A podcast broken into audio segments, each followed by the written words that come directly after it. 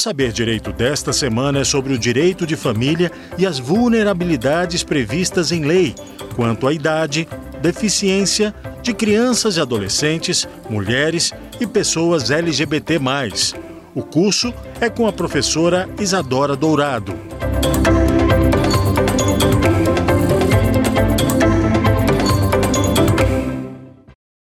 Olá, o meu nome é Isadora Dourado e essa é a nossa quinta e última aula desse programa Saber Direito, em que nós estamos conversando sobre direito das famílias e proteção e promoção das pessoas em situação de vulnerabilidade. Hoje nós vamos falar sobre como o direito das famílias pode atuar para proteção e para promoção das pessoas LGBTI. Lembrando que na nossa primeira aula a gente trabalhou o conceito de vulnerabilidade, que é o quê? É uma situação a que uma pessoa está sujeita a maior risco por conta de uma condição atinente à sua pessoa que faz com que ela esteja mais sujeita a um risco de lesão aos seus direitos ou mesmo a uma própria lesão aos seus direitos por por conta de uma estrutura de poder desigual. E aí, quando a gente fala de pessoas LGBT, por que é que elas vão estar em situação de vulnerabilidade dentro das famílias? Por que é que elas podem estar, né? Porque a gente já falou sobre como a questão da heterossexualidade, da cisgeneridade é uma questão padrão, é uma questão normativa. Quando se desvia dessa norma, a gente tem uma série de preconceitos, uma série de pré-julgamentos, que inclusive por muito tempo foi chancelado pelo próprio direito. Mas, pensando em termos de dados, o que a gente tem em relação à população LGBTI que mostra para gente o que? Que essas pessoas estão normalmente mais sujeitas a violações dos seus direitos são, por exemplo, o dado que nos traz que nós temos uma média de uma pessoa morta por dia no país com base no seu gênero, com base na sua sexualidade. Assim como nós temos a expectativa de vida de pessoas transgênero de 35 anos, que é a metade da expectativa de vida de uma pessoa cisgênero. Além disso, nós somos o país que mais mata pessoas LGBTI, pessoas pela sua orientação, mesmo em quando comparados a países que criminalizam o amor entre iguais.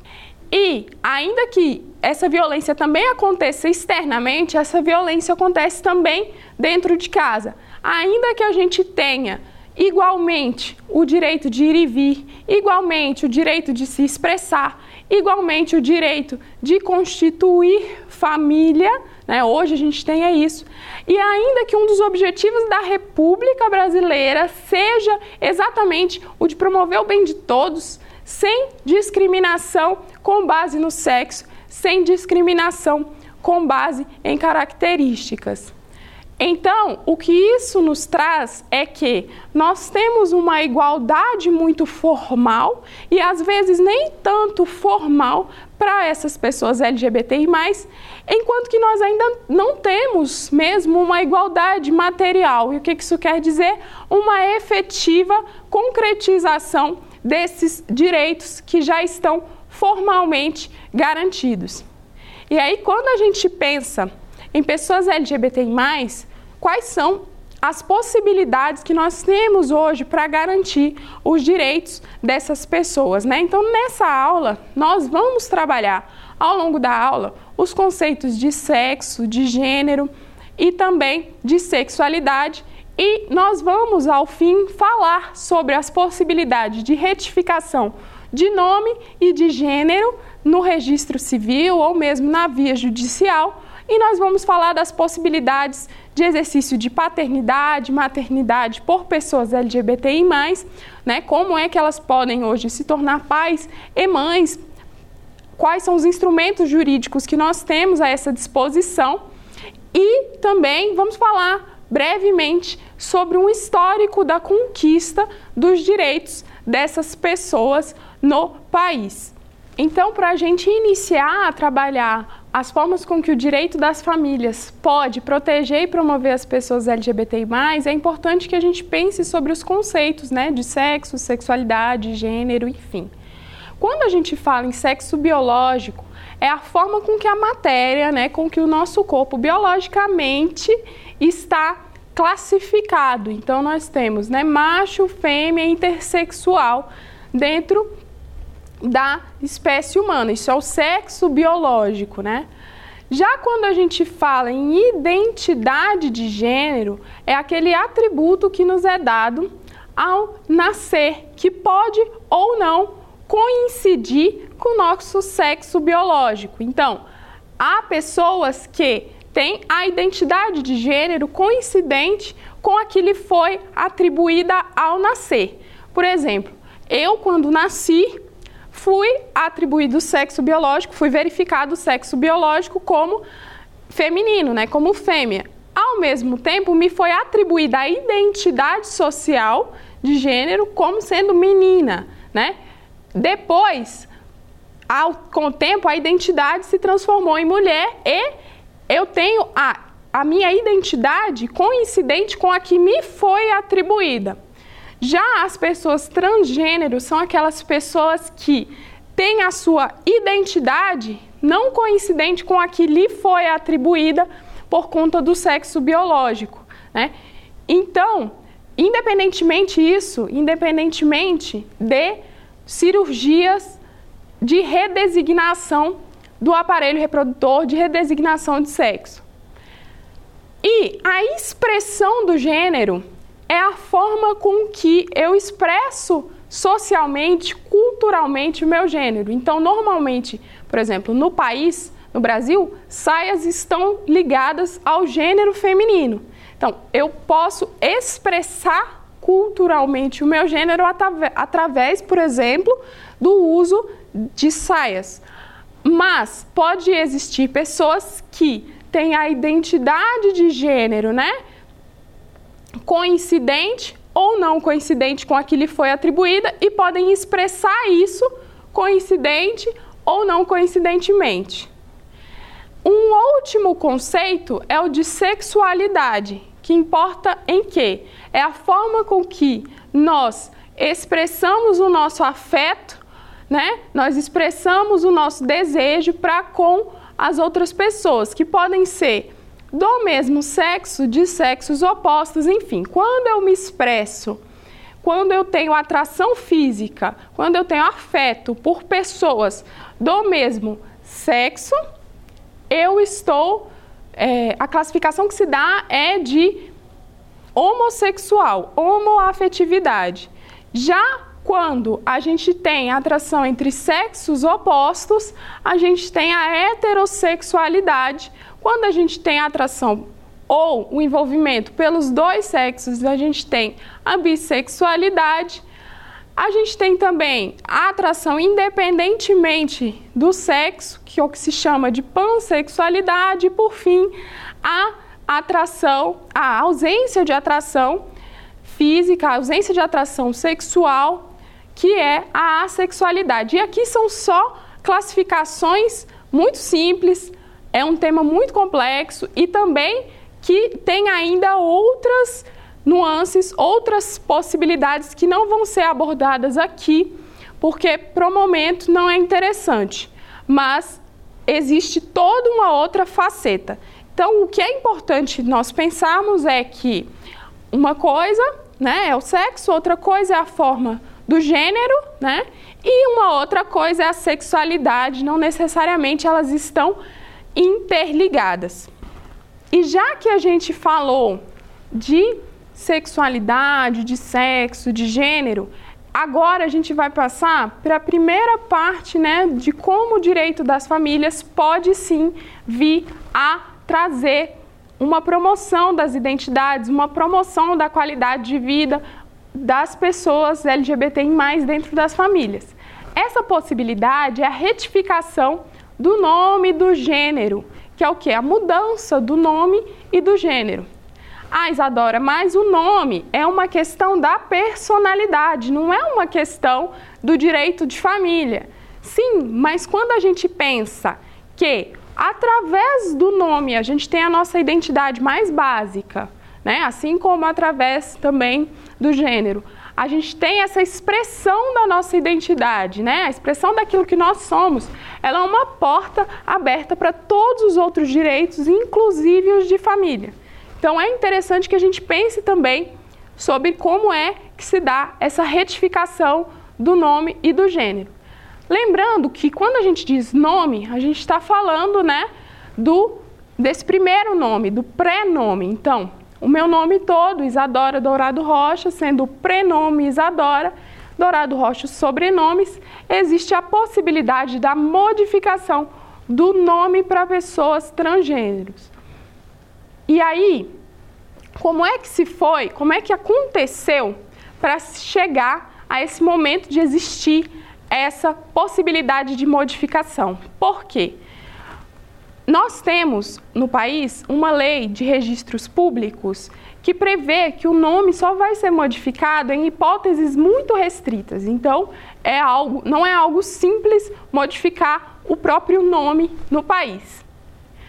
Mas, ao longo do tempo, essa demanda existiu porque já era algo que existia na realidade, pessoas transgênero quererem a quererem ser chamadas de um nome coincidente com o seu gênero, coincidente com a sua identidade e não terem isso reconhecido no registro civil, o que as colocava em situações vexatórias dentro das famílias e também no exercício dia a dia dos seus direitos. Então, essas demandas começaram a acontecer para que o direito à modificação do nome passasse a ser resguardado.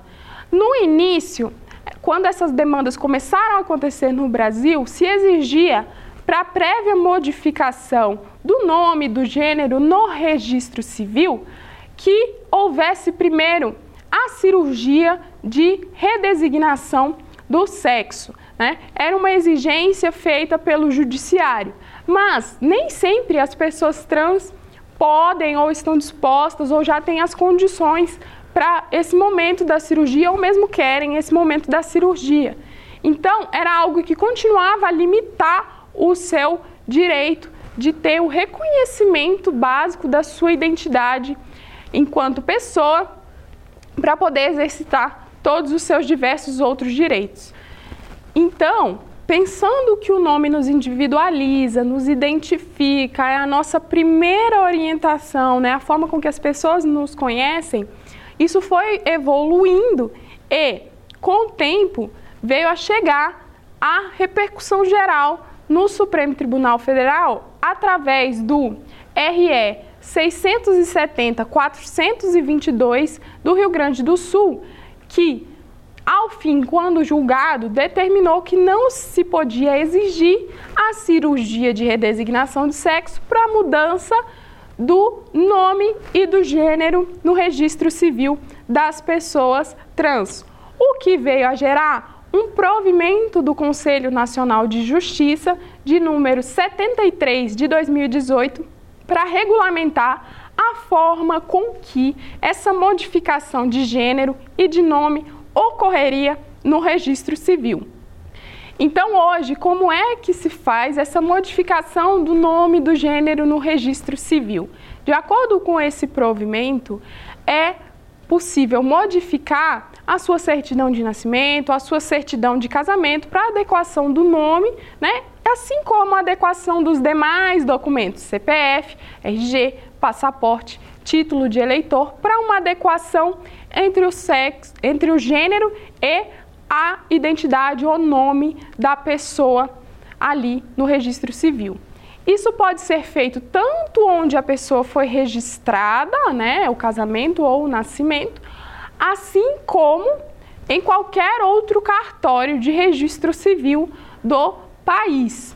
Certo? A diferença é que no cartório onde se foi registrado, a gente tem uma maior celeridade no processo, no procedimento administrativo de modificação do nome e do gênero.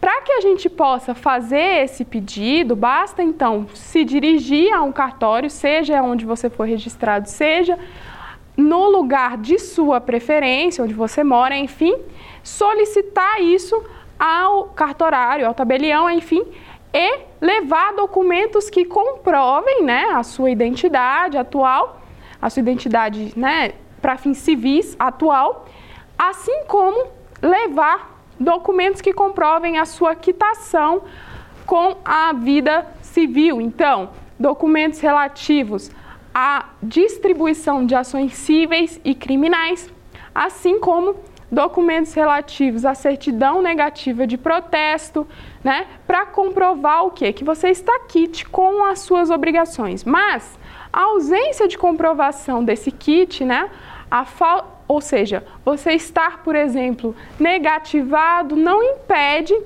a modificação do nome, em regra, tá? Essa possibilidade de modificação administrativa do registro civil, ela acontece apenas para os maiores de 18 anos. Para as pessoas que ainda são menores de 18 anos, é necessário buscar a via judicial para a modificação do registro civil, tanto quanto ao nome quanto ao gênero, no caso de ser uma pessoa transgênero. Então, quando a gente pensa o nome como uma forma de acesso a uma série de outros direitos, a gente tem como esse procedimento possibilitou uma desburocratização do acesso dessas pessoas tanto aos outros direitos como à própria justiça mesmo.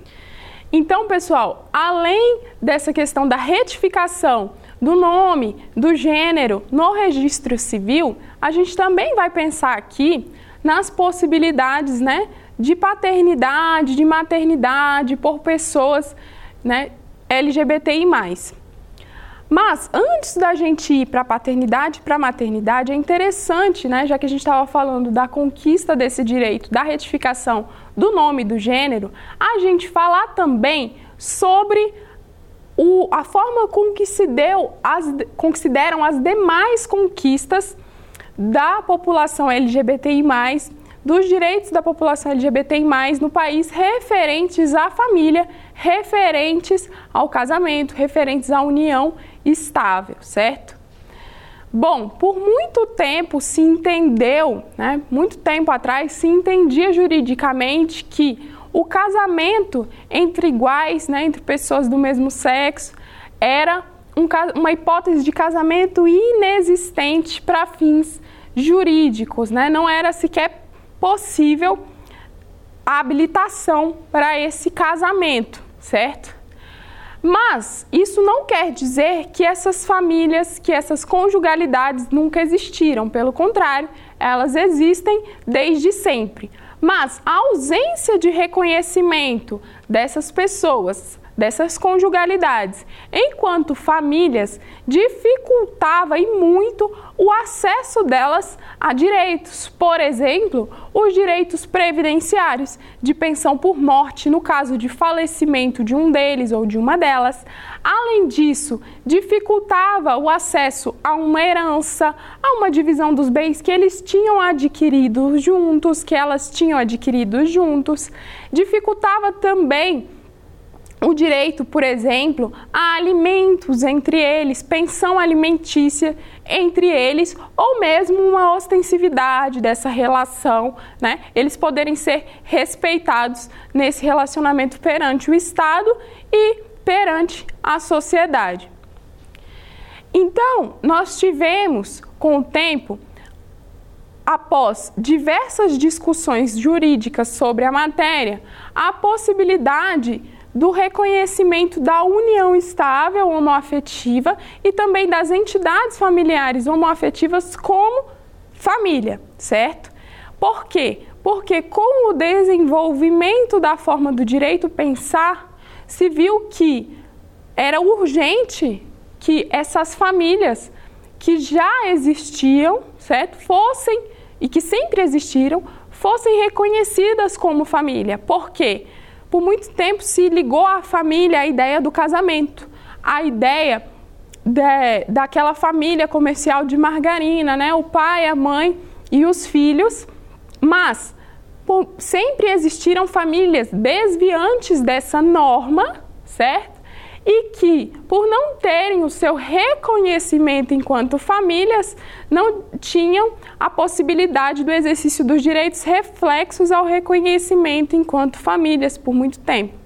E ao assim fazer, quando não se tinha esse reconhecimento dessa união estável, se colocavam à margem do Estado, à margem da proteção jurídica, ou melhor, eram pelo direito colocadas a essa margem de proteção, o que mais uma vez dificultava o seu acesso a direitos. Para vocês terem uma ideia, por muito tempo, né, as uniões que existiam entre pessoas do mesmo sexo elas, para serem divididas, para serem finalizadas, eram utilizadas regras do direito empresarial, do direito comercial, relativas à sociedade de fato, que é o quê? Era interpretada aquela, aquela união entre pessoas do mesmo sexo como uma sociedade de fato, como uma empresa que ainda não tinha se regularizado, então eles tinham ali de partilhar os bens. Só que a gente tinha dificuldade de partilhar esses bens porque tinham que se demonstrar como é que eles tinham sido adquiridos, como é que cada um tinha participado. E isso diferia muito da atual forma de se pensar os bens dentro do casamento, que é o quê? A comunhão parcial, por exemplo, em que há uma presunção de esforços comuns para se chegar àquela aquela possibilidade, aqueles bens ali dentro do casamento, né? A divisão meio a meio, então, ela nem sempre existia porque havia de se provar né, que houve ali uma contribuição de ambos para o patrimônio. Foi aí que então, em 2011, a gente teve, enfim, esse tema enfrentado constitucionalmente no país o que levou a ADPF 132 do Rio de Janeiro, juntamente com a ADI 4277 do Distrito Federal, que são ação de descumprimento de preceito fundamental e ação direta de inconstitucionalidade, para falar exatamente sobre como as entidades familiares formadas por pessoas de mesmo sexo que expressavam o afeto entre iguais eram também famílias, já que famílias são não são moldadas apenas no que a lei diz enquanto casamento, enfim, mas sim moldadas enquanto entidades que servem para que as pessoas possam se desenvolver plenamente, possam ter as suas possibilidades elevadas ao máximo e construir ali dentro os seus projetos de vida. Então, pensando nisso e pensando na possibilidade que já havia sido trazida pela Constituição quanto à pluralidade familiar, ou seja, as famílias podem ter diversas formas, houve esse expresso reconhecimento das uniões estáveis enquanto família, né, uniões estáveis homoafetivas, enquanto famílias, e a partir daí a gente teve uma série de direitos delas decorrentes, desse reconhecimento decorrentes, como, por exemplo, o reconhecimento de filiação, a adoção, também a possibilidade de partilha de bens, de alimentos, de previdência, de herança entre os companheiros, os cônjuges. E aí, em 2013, houve a possibilidade mesmo do casamento igualitário, do casamento entre pessoas do mesmo sexo, a partir de um provimento do CNJ, do Conselho Nacional de Justiça. Então, o que a gente pode observar, pessoal, ao longo de todo o tempo, foi que a conquista de direitos de pessoas LGBTI no país, primeiro, ela foi uma conquista, e segundo, ela não veio pela via legislativa. O legislativo ainda não enfrentou a questão, não há leis que já tragam expressamente essas possibilidades, tudo foi conseguido através de movimentação dentro do judiciário e através de possibilidades nos cartórios que também estão dentro da estrutura administrativa do judiciário. E isso importa a gente pensar, né, como é que se deu essas como é que se deram essas conquistas. E também como é que se deu todo o procedimento para que hoje essas pessoas pudessem ser formalmente tidas como família, para que a gente pense a vulnerabilidade a que elas estavam expostas na medida em que não tinham os seus direitos mais básicos, seja eles relativos né, à filiação, ao próprio casamento, ao, ao regime de bens, à herança, aos alimentos, porque não eram compreendidas pelo Estado como família. Por fim, gente, o nosso último tópico aqui vai ser sobre paternidades e maternidades, formas de se exercer a paternidade e a maternidade enquanto uma pessoa é LGBTI. Que a gente perde é que um dia não haja mais né, essa distinção, esse tópico específico que possam ser apenas paternidades e maternidades, enfim. O primeiro tópico vai ser quanto à adoção, a adoção por pessoas LGBTI+. Bom, nunca houve na legislação recente né, uma expressa vedação à adoção por pessoas LGBTI+. Elas nunca estiveram formalmente impedidas de adotar uma criança. Os requisitos né, atuais são o quê?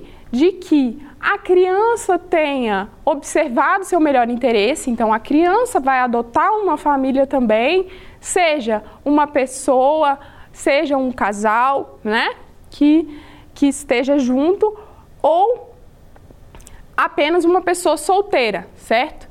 Além disso, os outros requisitos, além do melhor interesse, que é o requisito norteador, da adoção, melhor interesse da criança ou do adolescente, os outros requisitos são que o adotante, que é essa pessoa que vai assumir a responsabilidade sobre essa criança, que ele tenha mais de 18 anos e também que haja uma diferença de idade entre a pessoa que vai ser adotada e a pessoa adotante de no mínimo 16 anos aí, para que não haja uma proximidade muito grande de idade.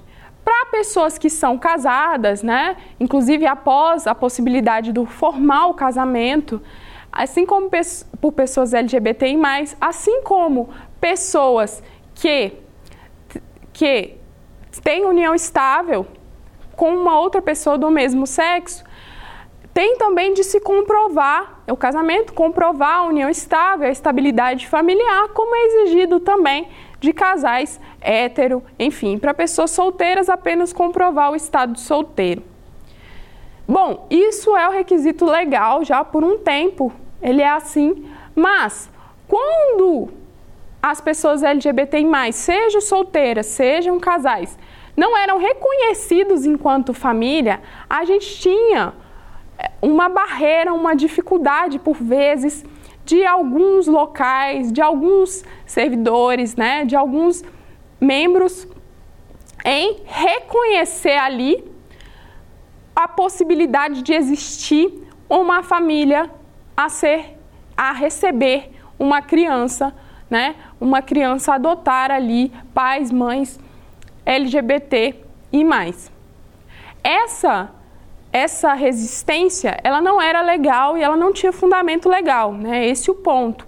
Mas ela acontecia socialmente, o que colocava essas pessoas em situação de vulnerabilidade. Tanto é que, por diversas vezes, o judiciário teve de ser acionado para garantir adoções para as pessoas LGBTI, mesmo que a lei nunca tivesse colocado essa restrição, nunca no passado recente, claro, nunca tivesse colocado essa expressa restrição para adoção. Então, o que a gente tem é, mais uma vez, a importância do reconhecimento né, como famílias das pessoas LGBTI, seja enquanto é, pessoas solteiras, seja enquanto casais. Então, pessoal, pensando que um dos direitos reflexos ao reconhecimento enquanto famílias é também o direito ao planejamento familiar, a pensar, né? Como é que vai ser constituída a sua família.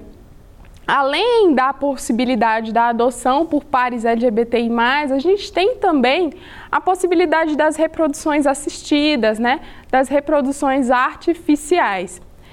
E aí nós temos diversas possibilidades. E a gente vai trabalhar com a inseminação caseira, a inseminação artificial, a fertilização in vitro e também a questão da gestação de substituição, que são possibilidades hoje que existem para esses pares, para que eles efetivem os seus direitos à paternidade, os seus direitos à maternidade. E a gente também vai pensar se a gente tem de fato uma igualdade formal para esses pares homoafetivos hoje em cada uma dessas possibilidades. Então, iniciando, para a gente pensar sobre a inseminação caseira, normalmente utilizadas né, por mulheres mães, por mulheres que desejam ser mães e têm, ou, e têm um relacionamento com outra mulher, ou mesmo tem, não têm um relacionamento, mas se identificam enquanto mulheres lésbicas ou bissexuais, enfim, existe a possibilidade da inseminação caseira que é nada mais do que a recepção de material genético masculino para que haja fecundação sem a necessário, sem o necessário ato sexual, né? Só que é como se fosse uma reprodução assistida no sentido de uma inseminação artificial, mas feita de forma caseira. Então, além dos riscos biológicos a que essas mulheres são expostas, né, elas têm também expostas a riscos jurídicos. Mas qual é a questão que importa, né? É, elas acabam fazendo esse tipo de procedimento principalmente pela dificuldade no acesso financeiro ou mesmo junto ao SUS de reprodução assistida, né, de, de fertilização in vitro de inseminação artificial. Então, recorrem a esse meio. E aí, nós temos a seguinte situação jurídica, né? Haverá uma mulher gestante e a sua companheira, por exemplo, como é que a sua companheira vai fazer o reconhecimento dessa dupla maternidade? Antigamente, recentemente, a gente tinha um provimento do CNJ que autorizava o reconhecimento da maternidade socioafetiva já de bebês, então de 0 a 12 anos. Inclusive, na terceira aula, a gente fala sobre como é que é o reconhecimento da paternidade e da maternidade socioafetiva hoje para crianças acima de 12 anos. Mas nessa hipótese que a gente está tratando da inseminação caseira, em que tem essas duas mulheres, né, hoje, e que uma delas está gestante, a outra não, como é que vai existir o reconhecimento dessa maternidade, dessa dupla maternidade? Dado que hoje o reconhecimento da maternidade socioafetiva, ela se dá em cartório apenas para crianças de 12 anos ou mais. Então, quando é um caso de uma inseminação caseira, a forma do reconhecimento dessa dupla maternidade, dessa, dessa mãe que não gestou, é através necessariamente da via judicial, enquanto ainda é um bebê. Isso nos traz uma vulnerabilidade para essa, essa família, que é a seguinte: se a gestante falece, a mãe, a outra mãe que não gestou, pode ter dificuldades de resguardar essa criança porque não está enquanto mãe no registro, né? Então, a gente traz, a gente tem essa dificuldade e aí nos importa pensar até que ponto a gente tem mesmo igualdade formal para essas situações. Por quê? Porque nós temos presunções no direito brasileiro de paternidade, né? presunções de casos em que haverá necessariamente a paternidade. E uma delas é a presunção do filho havido dentro do casamento ou após um pouco tempo de fim do casamento, né? Que aquele filho vai ser, pode ser registrado por aquele pai, né? Por aquele, por aquela, por aquele marido, na verdade, que aquele marido seria o pretenso pai, seria o pai em que a gente já presume por conta do casamento. Essa mesma regra não vem sendo aplicada pelos cartórios né, para situações idênticas em situações homoafetivas, certo? E isso vem trazendo essa dificuldade que a gente falou especificamente na inseminação caseira para pares LGBT+, para mulheres que são um casal. Então, o que a gente tem, pessoal, é a falta dessa aplicação, né, da presunção de paternidade hoje, de uma aplicação análoga já na via administrativa, quando do registro, do artigo 1597, 1 e 2 do Código Civil, para essas mulheres que estão conjuntamente procurando uma família através dessa modalidade. Mas além disso, além da inseminação caseira, a gente tem também a possibilidade da fertilização in vitro e da inseminação artificial. Não nos importa aqui distinguir essas duas modalidades e sim pensar quais são as possibilidades para essas mulheres né, em constituir uma família, em ter filhos, em exercer a maternidade através dessas modalidades. Bom, nessas situações de inseminação artificial, de, de fertilização in vitro, o que a gente tem é uma declaração do médico responsável, do diretor da clínica responsável, que acompanhou o procedimento e isso supre, né, demonstra ali para o registro civil que ali são duas mães daquela criança. Então elas conseguem fazer o registro, né? Só que aí a gente tem que esse procedimento normalmente não é acessível a todas as pessoas pelo seu custo, ou mesmo não é acessível, às vezes, pela demora na concessão, mesmo que ele exista dentro do Serviço Único de Saúde.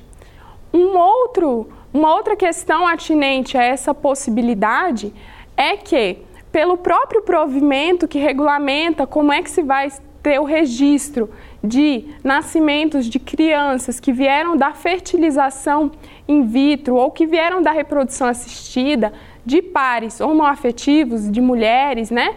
É que não vai existir o campo de avô materno, de avó materna, de avô paterno, de avó materna, né? Vai existir o campo de filiação e quem são os avós, para que não haja essa distinção entre, uh, para que seja mais uma vez reconhecido que ali o que a gente tem é uma família entre iguais, né? Então, pessoal, para que haja o correto registro, né, das crianças que vêm de mães homoafetivas, seja né, pela inseminação artificial, seja pela fertilização in vitro, mesmo com a troca de óvulos entre as parceiras, é necessário que haja um acompanhamento médico para que haja uma maior segurança jurídica dentro do sistema, dentro da forma com que nós temos hoje, mesmo que nós já tenhamos feito a crítica à forma com que né, sistematicamente é lidado com a inseminação caseira. E aí, pessoal, havendo essa declaração, a gente consegue, essa declaração do médico, a gente consegue fazer o registro dessa criança com a comprovação ali da união estável também ou do casamento entre essas duas mulheres que vão se tornar mães dessa criança. Uma outra possibilidade existente a pares LGBTI+, é a gestação de substituição, que é comumente conhecida como a barriga de aluguel, né, na língua corrente. Por que, que esse nome não é interessante? Porque no país hoje não é possível que isso seja comercializado, né? que haja essa seção lucrativa do útero, enfim, que haja a possibilidade de comprar ali a gestação. A possibilidade da gente ter a gestação de substituição ou a cessão temporária do útero, ela acontece tanto para pares né, homoafetivos quanto para pares heteroafetivos, enfim. O que importa é que esse procedimento todo seja feito de forma a resguardar todas as pessoas envolvidas para que ao final a gente possa ter essa criança registrada no nome, por exemplo, dessas duas mães, né? Ou desses dois pais que, enfim, que estão fazendo a cessão de um útero de uma outra mulher. Bom, todo esse procedimento ele é regulamentado pela resolução 2168 do Conselho Nacional, do Conselho Federal de Medicina, e aí o que a gente tem são quais são as mulheres que podem receber, né, esse óvulo, receber essa essa gestação, que tem de necessariamente ser mulheres de até o quarto grau de parentesco com você, né, com com você que podem ser quem? Podem ser seus ascendentes, sua mãe, podem ser os, seus colaterais, suas irmãs, suas tias, suas sobrinhas e mesmo primas do que se chama de primeiro grau. Essa gestação de substituição, se ela seguir todos os ditames, né, de um acompanhamento médico, de ter feito antes um termo de consentimento dessa mulher que vai ser a gestante, assim como todo um planejamento, né, e também a demonstração efetiva de que ela não vai depois ser a mãe só porque foi a gestante, né? É possível logo depois que haja esse registro já dessa criança no nome dos pais. E então é mais uma das possibilidades que a gente tem para os pares LGBTI+, sejam femininos, sejam masculinos, de ter essa paternidade ou essa maternidade exercidas. Bom, na aula de hoje a gente conversou exatamente sobre a forma com que o direito das famílias pode lidar para proporcionar proteção e promoção de direitos às pessoas LGBTI+.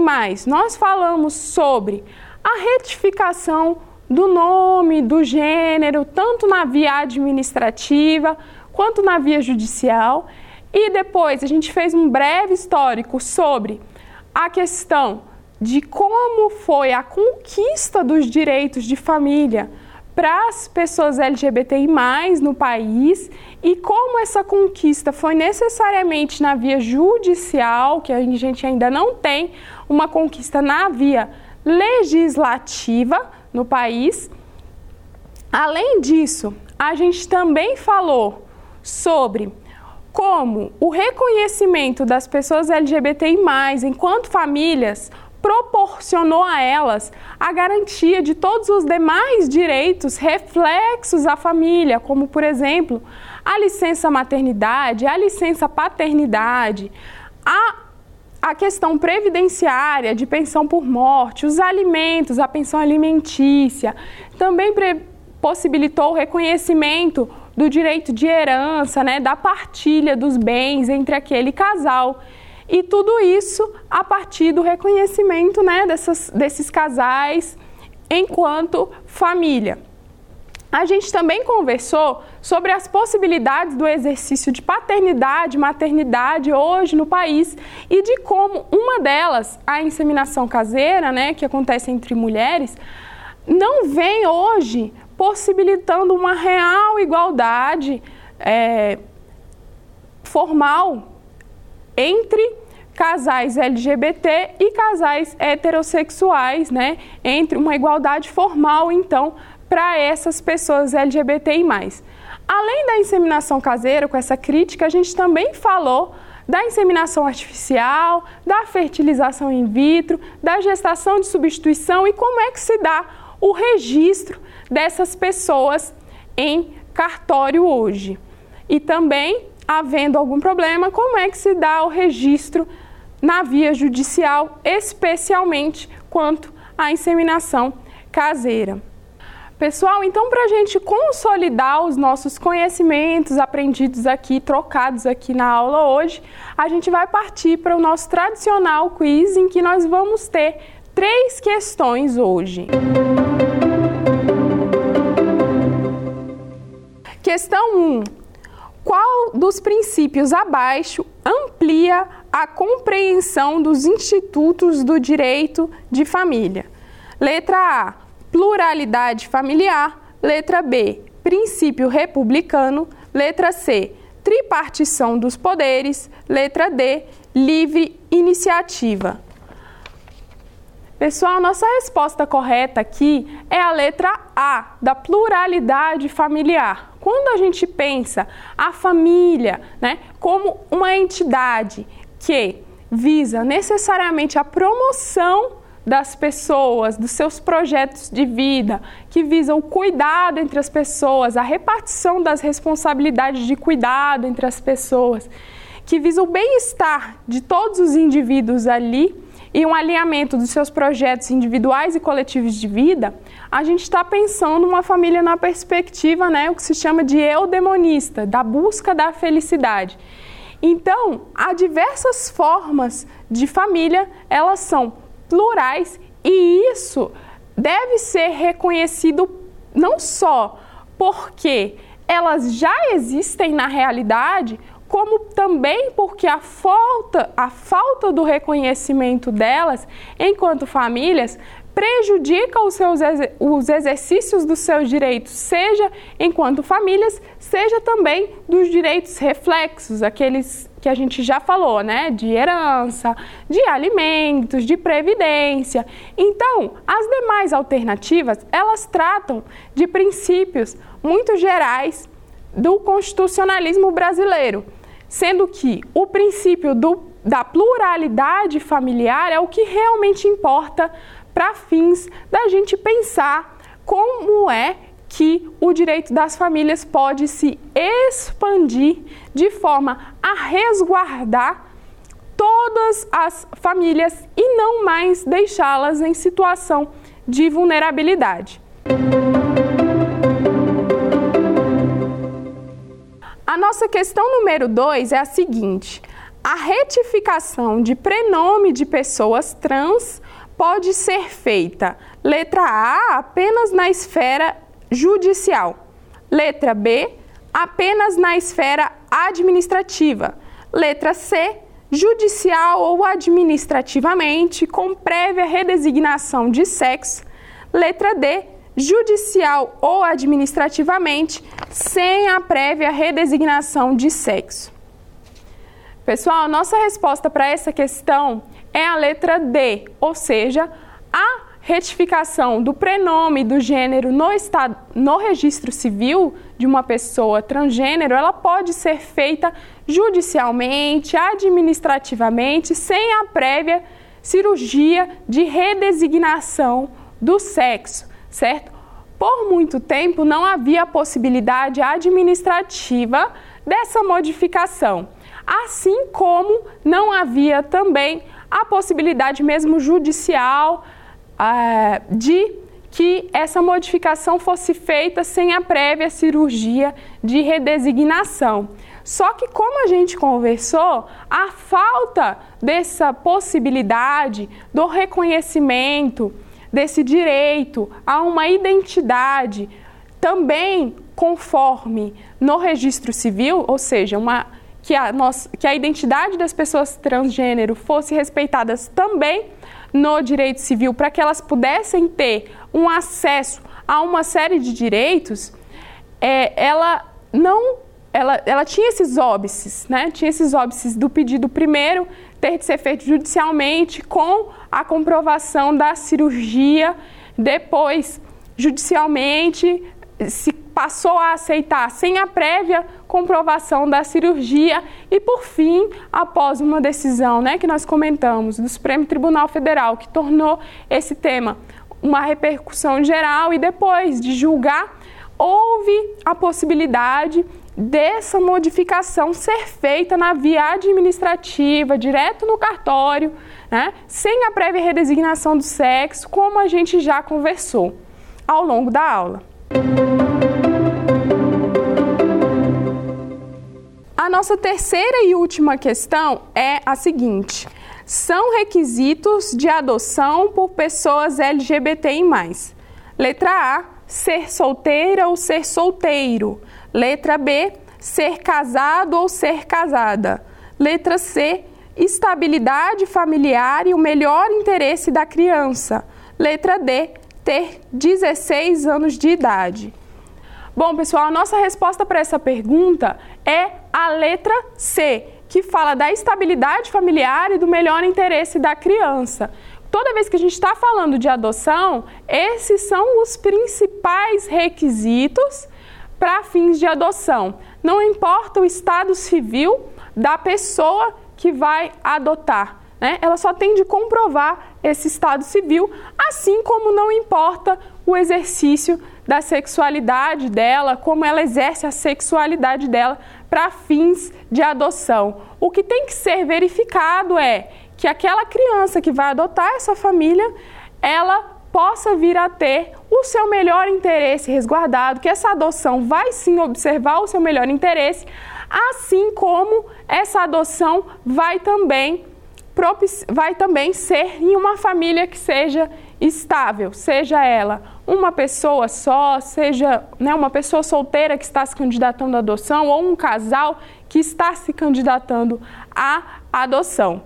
Bom, pessoal, então nessas nossas cinco aulas nós trabalhamos como o direito das famílias pode ser um campo de proporcionar proteção e promoção das, das pessoas que estão em situação de vulnerabilidade. E aí, nós trabalhamos né, na primeira aula qual é o conceito de vulnerabilidade, como é que a gente pode observar pessoas em situação de vulnerabilidade nas famílias.